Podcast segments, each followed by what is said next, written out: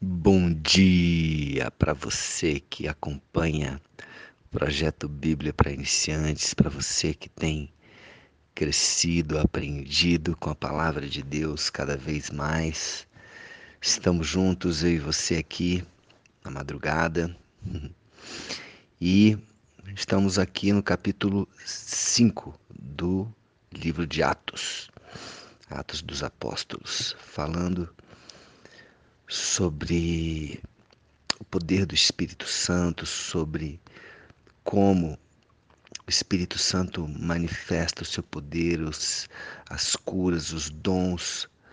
Pedro e João e os apóstolos fazendo muitos milagres, muitos milagres. E isso chamou atenção, atenção das autoridades, as autoridades judaicas os saduceus, fariseus, os escribas. Então, a partir do versículo 17, vamos acompanhar aqui no capítulo 5 do livro de Atos. Levantando-se, porém, o sumo sacerdote e todos os que estavam com ele, isto é, a seita dos saduceus, tomaram-se de inveja. Olha o sentimento: inveja prenderam os apóstolos e os recolheram à prisão pública por inveja, porque eles estavam ficando mais influentes, estavam sendo mais admirados do que os próprios do que as próprias autoridades locais religiosas. Olha o que um sentimento de inveja pode fazer.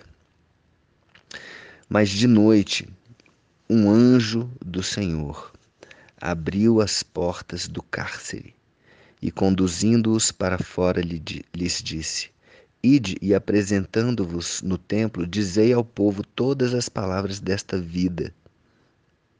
Vida com V maiúsculo. Olha que interessante. Por mais que prendam, por mais que tentem impedir, que tentavam impedir o crescimento do Evangelho, o crescimento de Jesus, do poder de Deus, dos milagres. Nada poderia parar. E é por isso que hoje, mais de dois mil anos depois disso, estamos aqui em processo de crescimento, um avivamento no Brasil, um avivamento onde pessoas estão se voltando a Deus. Como isso tem sido forte, eu tenho percebido isso. As pessoas estão sentindo falta, elas estão sedentas, estão abertas para conhecer esse Jesus maravilhoso que liberta, que liberta. Olha só, um anjo do Senhor abriu as portas do, do cárcere e, conduzindo-os para fora, lhes disse: Ide e apresentando-vos no, no templo, dizei ao povo todas as palavras desta vida. Então, a liberdade que Jesus traz às nossas vidas, a liberdade que Deus traz, tem um objetivo. Não só para, ah, Estou livre, estou livre do pecado, estou livre para fazer o que eu quiser da minha vida. Não. Eu e você estamos livres para pregar a palavra de Deus, para levar o amor de Deus, para falar de Jesus, para falar do amor de Jesus, do poder de Jesus, da redenção dos pecados que Jesus promoveu sobre as nossas vidas ao morrer por nós naquela cruz. É para isso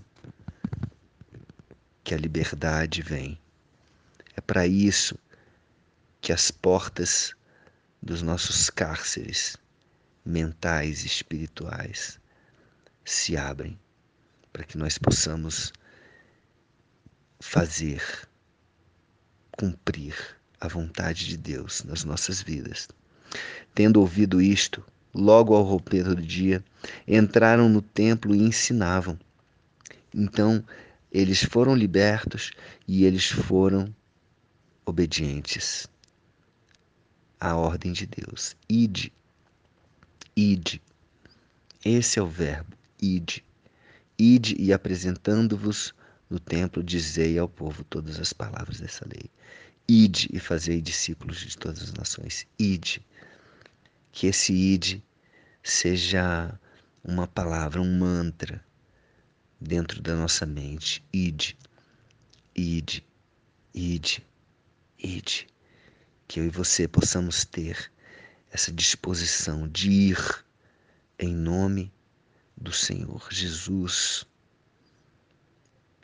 E chegando, porém, o sumo sacerdote e os que com ele estavam convocaram o sinédrio e todo o senado dos filhos de Israel e mandaram buscá-los no cárcere. Já estava tudo preparado ali para o julgamento e mandaram chamá-los no cárcere. Mas os guardas, indo, não os acharam no cárcere. E tendo voltado, relataram, dizendo: Achamos o cárcere fechado com toda a segurança e as sentinelas nos seus postos junto às portas mas abrindo-as, a ninguém encontramos dentro. Uau! Ali estava claro mais um milagre. E quando o capitão do templo e os principais sacerdotes ouviram estas informações, ficaram perplexos a respeito deles e do que viria a ser isto. Neste ínterim, alguém chegou e lhes comunicou Eis que os homens que recolhestes no cárcere estão no templo ensinando o povo. Nisto, indo o capitão e os guardas, os trouxeram sem violência, porque temiam ser apedrejados pelo povo. Trouxeram-nos apresentando-os ao sinédrio, e o sumo sacerdote, interrogou-os, dizendo: Expressamente vos ordenamos que não ensinasseis neste, nesse nome. Contudo, enchestes Jerusalém de vossa doutrina e quereis lançar sobre nós o sangue desse homem. Então Pedro e os demais apóstolos afirmaram: Antes importa obedecer a Deus do que aos homens. Olha só, a força e a unidade, a certeza e a intrepidez que eles tinham. Pedro e os demais apóstolos afirmaram todos: Antes importa obedecer a Deus do que aos homens, por mais que eles estavam sendo ameaçados ali. Eles sabiam que Deus era poderoso, que Deus é poderoso para salvá-los, para livrá-los livrá do cárcere, livrá-los. E continua: O Deus de nossos pais ressuscitou a Jesus, a quem vós matastes, pendurando-o no madeiro. Deus, porém, com a sua destra, o exaltou a príncipe e salvador, a fim de conceder a Israel o arrependimento e a remissão de pecados. Ora, nós somos testemunhas destes fatos e bem assim o Espírito Santo que Deus outorgou aos que lhe obedecem. Uau!